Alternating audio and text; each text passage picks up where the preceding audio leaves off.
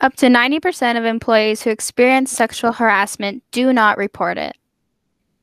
Black people who commit the same crime as white men have an average of receiving sentences 20% longer. An estimated 20,000 prisoners in the U.S. prisons today are said to be falsely convicted.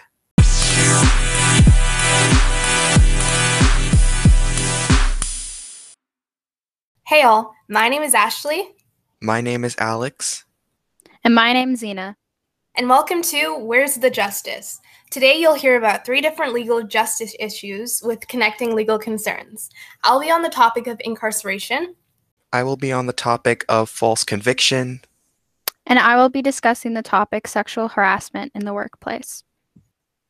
Sexual harassment can happen at any moment and any time. Sexual harassment is when someone is attacked physically, mentally, or emotionally without their consent. Sexual harassment can include coercing or manipulating someone into participating in any undesirable sexual act. In correlation with this, I will be talking about the new sexual harassment bill of the Department of Justice of Canada and how it has been implemented to help judges when evaluating sexual harassment cases. I will also be discussing rights and duties of employees and employers within the workplace system and sexual harassment incidences, as well as how one in five women are raped, and rape kits are essential when providing evidence to the court, and rape can happen as a form of sexual harassment in the workplace as well. I will also be discussing power and authority and equity and equality. The issue that I am going to be discussing is wrongful convictions. Wrongful convictions is where somebody is put in jail or penalized um, even though they weren't the ones who committed the crime. This is mostly due to the faults in the court of law or by police or by bystanders or by lack of evidence. This causes huge problems in the legal system, the penal system, everything, because it means that a lot of criminals get to go free while somebody else takes their punishment a lot of people find that wrong nowadays, and people believe that the um, police should take more care in gathering proper evidence in order to prove that people are guilty or not guilty. And this is the topic that I will be discussing. The topic I will be discussing is incarceration, which is basically imprisonment. There are many issues with imprisonment and its processes. For one, we're seeing inconsistent sentencing and instances where some people in society are being underpunished and overpunished for their crimes or deviant behavior. Inconsistent sentencing, which can be referred to as um, racial disparity in the context of incarceration rates, can essentially be explained by the phrase same crime, more time. It usually occurs as a result of racial discrimination, where Black people, people of color, Indigenous peoples, or other minorities receive higher sentences than a white person would for the exact same crime or act of deviance. So uh, now that we've established what inconsistent sentencing is, what is the issue with it? Why might inconsistent sentencing be a problem? I feel that inconsistent sentencing would be a problem because individuals don't have the right to, you know, speak up and say, well, this is not right, this is unjust. And yet the public hushes them for that, and that is wrong. However, I do believe that a defendant like Harvey Weinstein should serve a longer sentence due to the severity of his crimes. He was an individual of high power and he worked in the movie industry and he abused his power to sexually harass as well as rape women. Over 80 women have come forth and said that they have been sexually harassed by Harvey Weinstein. And I feel that this is wrong. And it's an employee's right to feel safe in the working environment. And it's an employer's duty to ensure that they provide a safe environment for their employees. And when you look at applying the Human Rights Code, it stipulates that every individual has the right to be free from unwelcome advances or solicitations, and employers have a duty to take steps to prevent and respond to sexual harassment in the working environment. And they must be sure that their workspaces respect human rights. And from looking at this from a human rights perspective, it's unacceptable to ignore sexual harassment, regardless of whether someone formally complained or made a human rights complaint. It's just wrong and it needs to be addressed. Yeah, I agree with you. I feel like when you search it up certain cases where people get um, unfair sentences, you don't find like the answers right away, especially because um, not a lot of people don't speak up or like realize when a sentence is not necessarily um, fair right? And then people don't want to talk about it. Like you said, you Google it and you can't find anything about it, or you Google it, but it only becomes big when a lot of people come forth and you basically have democracy there. And then when you have when you have just like one person, you know, talking about it, not many people hear about it. And you have a lot of people talk about um, these issues of, you know, sexual harassment and incarceration and I would have to agree. I'd have to say that inconsistent censorship is a very big problem because it means that um, it means that people can be put away for an extremely long time for doing something very small, like the like the sentence. The sentencing is very um, yeah. It can be concise most of the time, but a lot of the time it can be very um, imprecise. And this is what a lot of people hate about the criminal justice system right now. Sometimes the punishment is just too large. Yeah, um, I was looking at a case the other day where um, there was this black man and he attempted to steal um, something from like a store. I don't know what it was, but then he got um, sentenced, um, put away for life. And I was like, well, like I know like attempted to steal like he didn't even steal anything yet you know what i mean? And like he was put away for life and i'm like that that's not really fair because um a lot of kids like uh, attempt to steal stuff and they make stupid mistakes but i don't think that you should be shut away for life um especially when we have other people committing literal um, felonies like um, sexual assault and um, murder and things like that but they don't most often than not they don't get a life sentence and i really thought that that was unfair mm-hmm. well i think that too like with the justice system there are certain areas of problems and circumstances where you know justice is served and then justice is not served in the way that it should have been you know what i mean yeah. like it it yeah. should have been a shorter period of time for that person and you know there also may have been like a, a racial stereotyping behind that individual why they went to jail for centuries now, our laws have failed at properly protecting women and children from predators as well as people of race from having a longer sentence. There's a majority of males who are in place of legal authority, and that can affect how women are represented in the legal system. This can affect the outcome of male predators being rightfully convicted.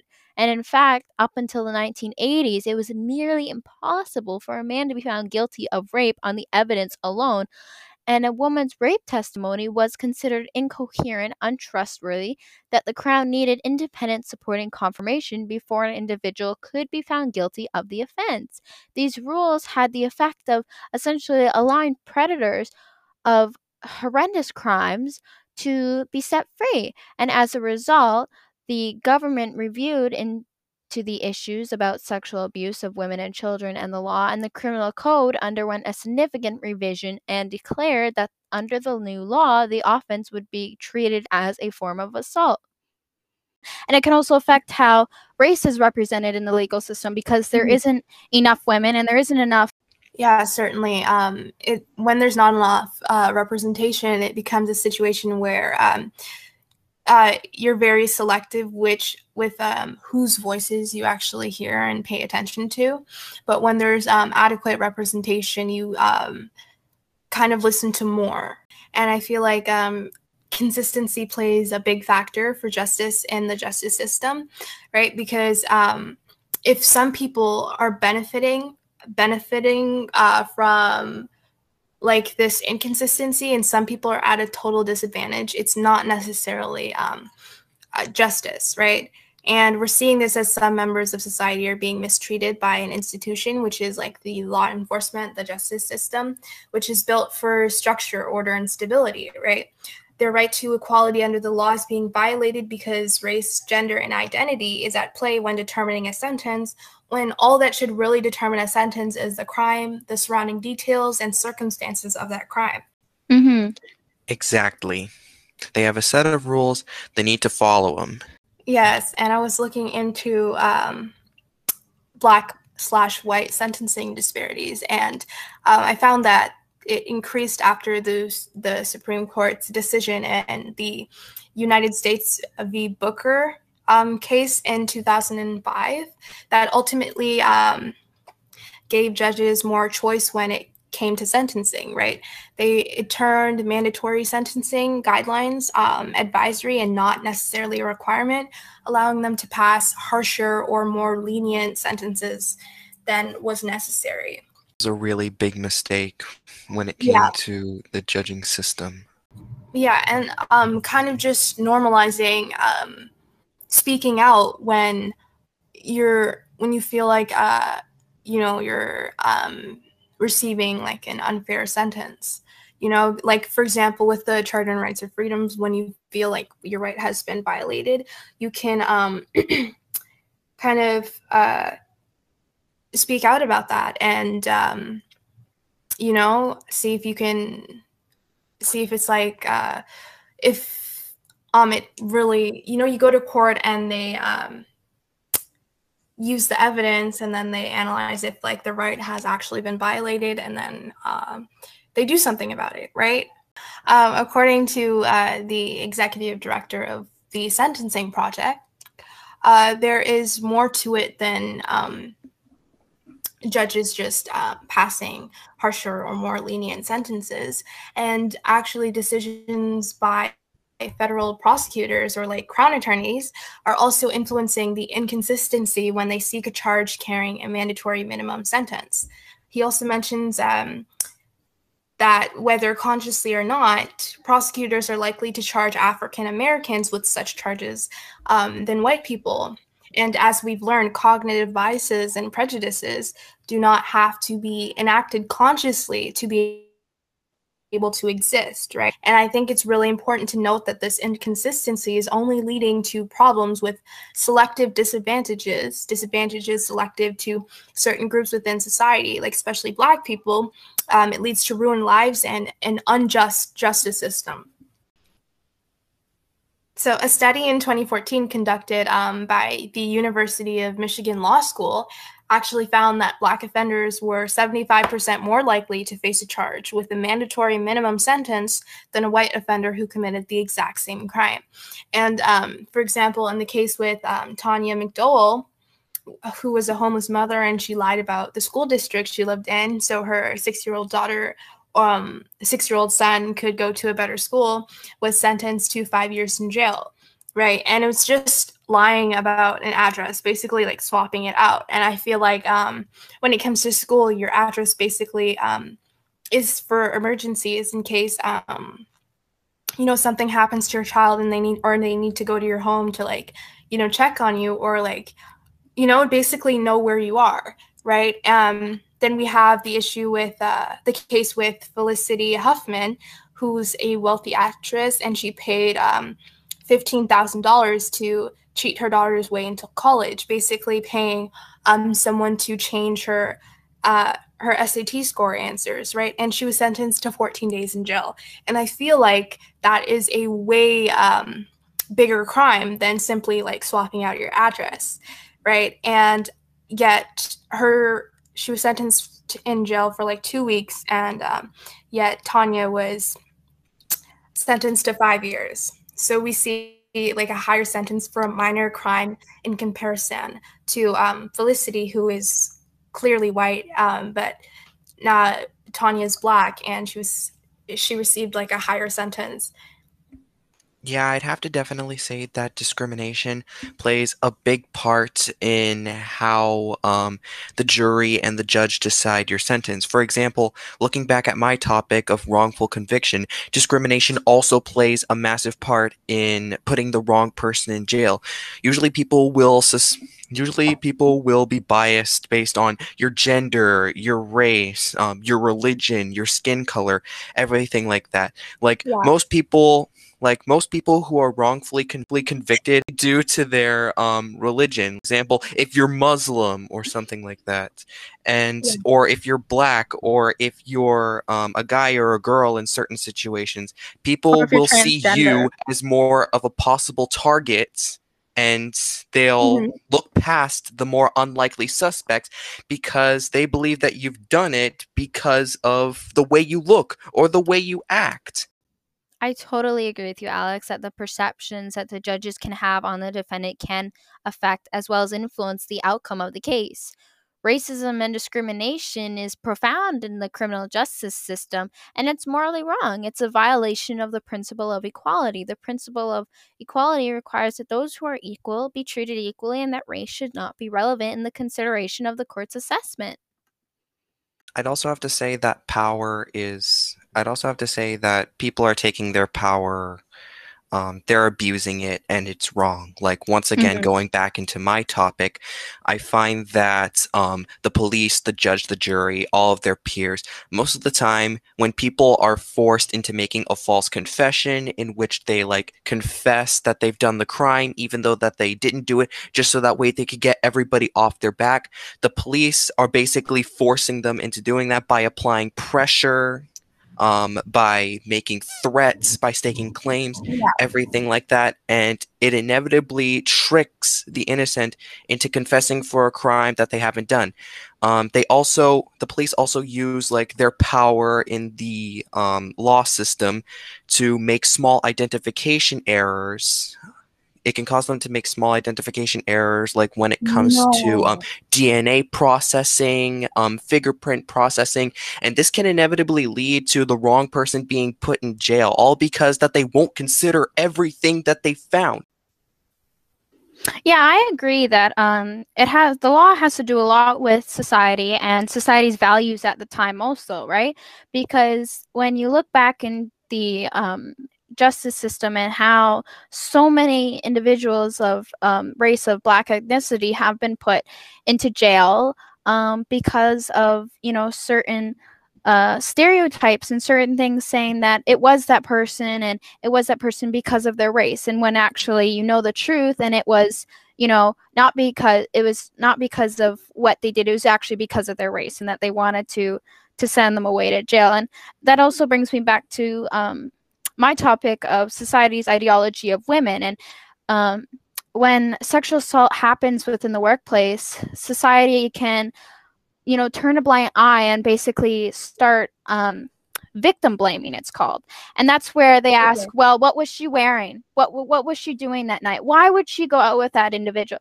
And then instead of asking those questions to the perpetrator, they ask the questions to the victim. So they turn it on its head to basically say that it was the victim who who caused um, herself to be sexually harassed. It was her fault, and when actually it's not. And you should actually be asking the question of, well, why is this allowed to get away within the justice system? Why do people allow you know these individuals to to victimize, and why has it been now for histories and like so many time periods where you know in the justice system where they've um, wrongly convicted people of race and that they've also not rightfully convicted the people who have been perpetrating women and who have been out there and who have been sexually assaulting um, women in the workplace. And this brings me to like scandals like the harvey weinstein case or matt lauer or bill cosby.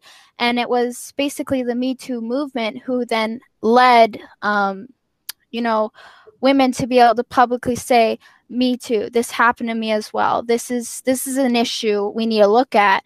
And i think that's what you know how our topics align is that you know people need to understand what's going on and need to start doing something about it because it's not going to change if we just state the facts and say this is this and this is how it's happening. We need to actually take that step forward as a community and say you know this is how we implement change. We we train judges and juries to understand, you know, the side of what it could be like um, to be a, a black individual in that situation, or we we um, you know train judges and juries to understand, you know, this is what it's like to be a sexual harassment victim, and this is the repercussions they feel, and this is why they don't want to come forward. These people in power have caused other people to be wrongfully convicted or not to be convicted at all. For sure. And I feel like, uh, as you mentioned about the victim blaming and how, oh, what was she wearing? Like, you know, was she like um, basically um, wearing anything that would uh, provoke the person or like the man to kind of um, assault them, right? And I think that's a big problem because, and especially in the Charter of Rights and Freedom, we uh, we have um, security and like liberty of the person like you're your own person you're not wearing anything for everyone for anyone else you exist um as yourself and for yourself right? So it shouldn't ne- depend on like what you're wearing because you are your own person and you you have the right to say no to certain things that you um don't want essentially right? So if if we have uh, security and liberty of the person you know and we're allowed to wear what we like um, yet victim blaming like exists in the justice system as well, then that technically violates that right that we have. Like not only do they receive like pressure from like the police and everything, they feel pressure from the public. We have people mm-hmm. wanting and pushing for justice when they may or may not know um, the whole story or the entirety of what's going on. Like as we see with um, the Central Park Five, they were experiencing like death threats and harassment, um, people standing outside their homes or reporters and everything like that um, as their trial was going on. And um, it really, like, as a um, preteen or like a teenager in, in your um, early years, that's definitely intimidating. It's um, there's a lot of pressure and it's threatening, right? And it will do a lot to your mental state. Which is really strange because I find that a lot of people nowadays, they don't entirely care of the information that they're being given on the case. They just care about this guy's the prime suspect, he deserves to be in jail. They don't know everything about it. For sure. And um, coming back to uh, my point about um, two like different sentences. We have like a higher sentence for a minor crime in comparison. Um, that definitely connects back to equality and equity, which is equality is like, um, you know, that consistency, like everyone's treated the same, which means that if you have um, like similar crimes, uh, you know, there should be some kind of consistency there. Like there shouldn't be one that shoots up by like five years and then one is just like a few days. That shouldn't be happening. And you know, we need equity. We need um, that fairness, right? Yeah, and actually, um, loss of information and not caring about information can actually go back to a little story that happened in um, that happened in two in 1998, and it um, has now come across again in July 2020, where a man named Jonathan Irons was the prime suspect for the shooting of a homeowner. And at that time, the police didn't consider all consider all of the information. They didn't check the fingerprints on the gun. So they blatantly ignored um, they blatantly ignored who wielded the weapon. They just took the they just took the homeowner's word for it because the homeowner said that the assailant was a black man so they automatically assumed that he's the prime suspect. They didn't even check the fingerprints didn't go through all of the evidence. There's just like he's guilty. And guess how long he had to be in jail for? I want you both to take a guess ashley. Um eight years. 25 uh, um, very close to 25. He spent 22 years in jail. Oh, man. All because they forgot to check the fingerprints on the gun. Yeah, that's um, you know, a very serious uh, scenario where they don't check all the evidence, and that also links back to what I was um gonna also talk about. Is just that with sexual harassment cases in Canada, um, I learned that actually there are um, rape that happens in the workplace, and one of the problems is that for with the evidence is rape kits are not always accessible at every hospital.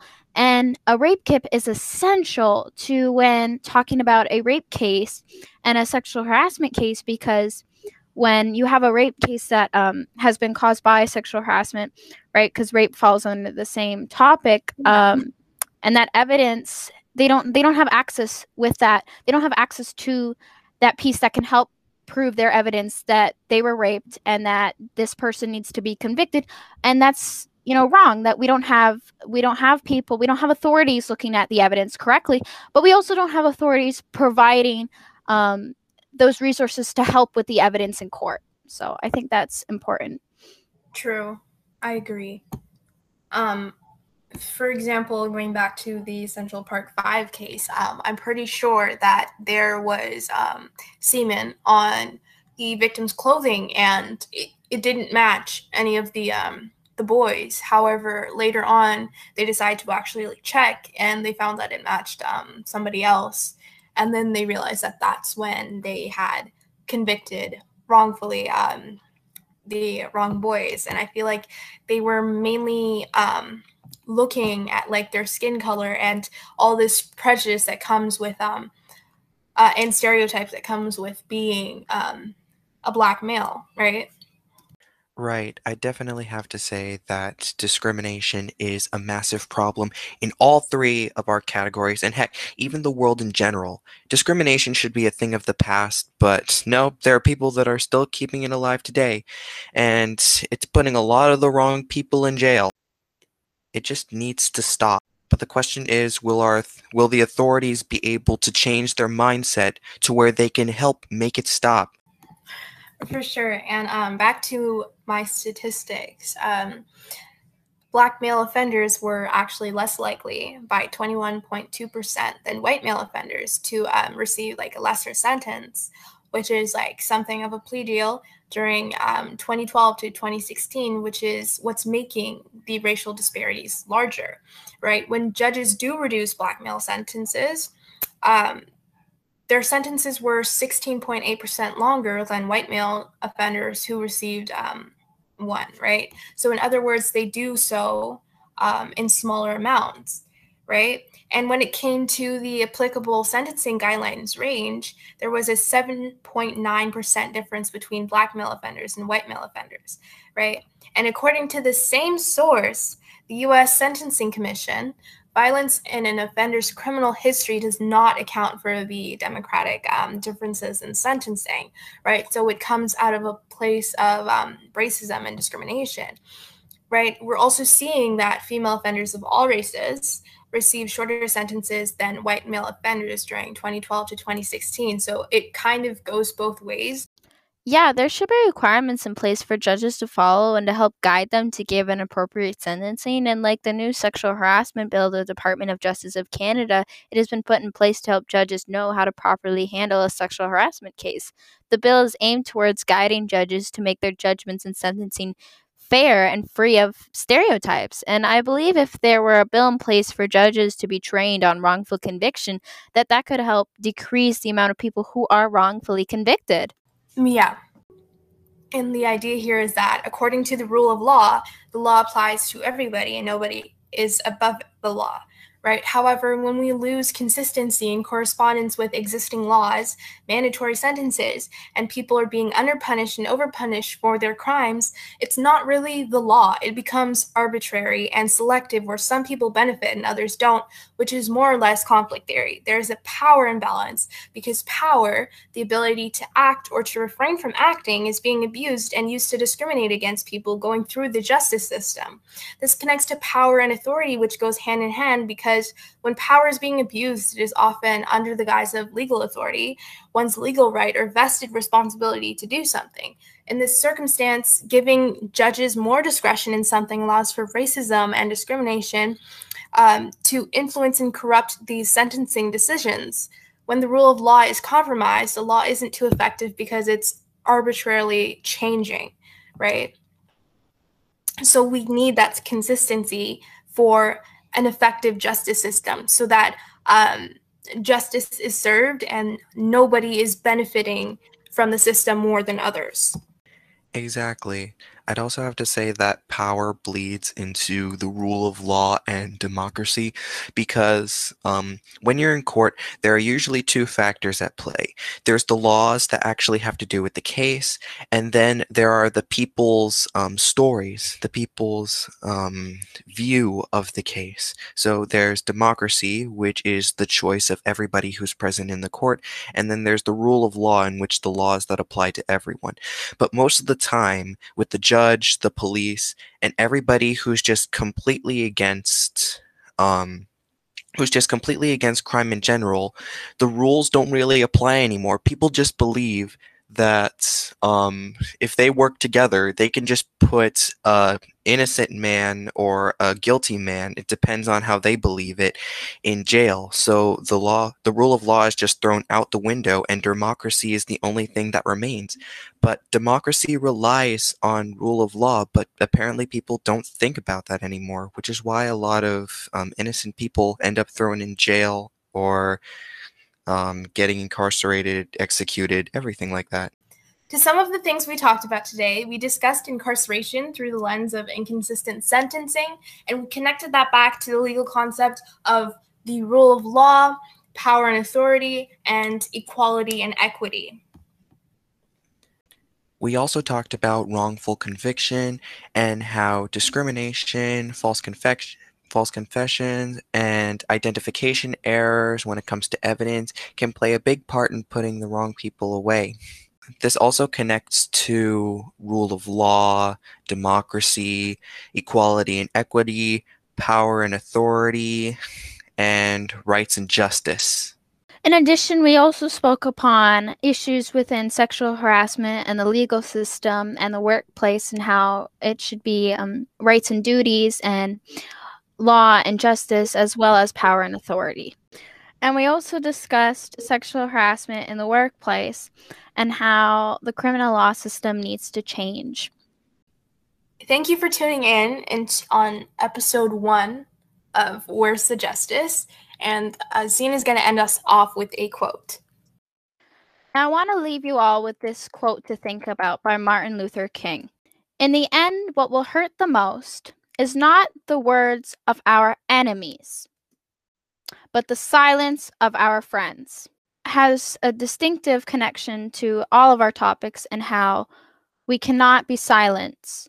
We cannot have silence. We need to speak up. And how we speak up is we take that step forward by making changes within the law system and having rightful justice. So, until next time, this has been Alex, Ashley, and Zena, and we will see you all next time. Peace out.